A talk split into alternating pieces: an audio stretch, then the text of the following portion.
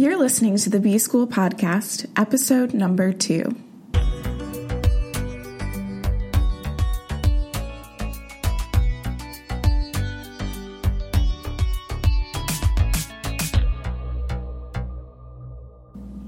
Happy New Year, everyone! I feel like it can't be January 1st without me doing an episode really talking about our attitudes as we go into the new year. So I know if you're on Instagram or Facebook or really anything internet related, you've probably seen the phrase new year, new me.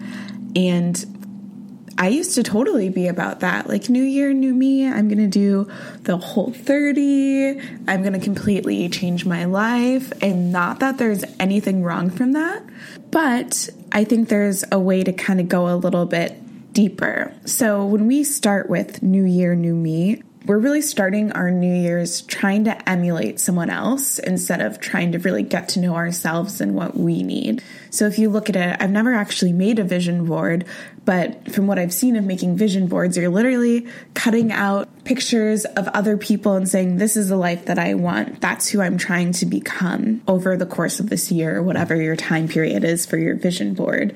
And we really don't know all that much about these people. We don't know their motivations, where they're coming from, what they're defining success as, if they're even happy in the state that we're aspiring to.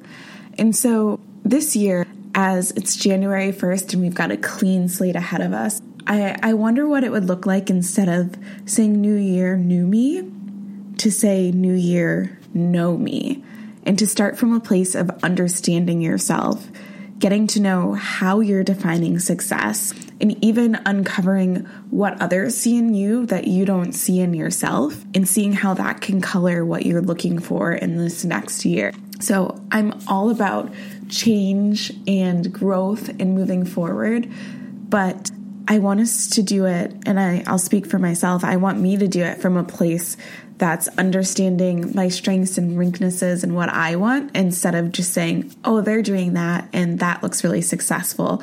Let me go after that. Or they look like they're really happy. I'm going to chase their happiness. No, I want to chase what I'm defining as bringing me joy, what I'm defining as making me feel successful. So, my challenge to you today is to look back at your resolutions if you have them already. And if you don't have them, then you get to start with this point of view and ask yourself with each resolution is this something that's based on creating a new me, or did I create this resolution based on a self knowing and from a place of wanting to grow instead of wanting to completely change who I am? So, that is all I have for you today. Have a very happy New Year's Day.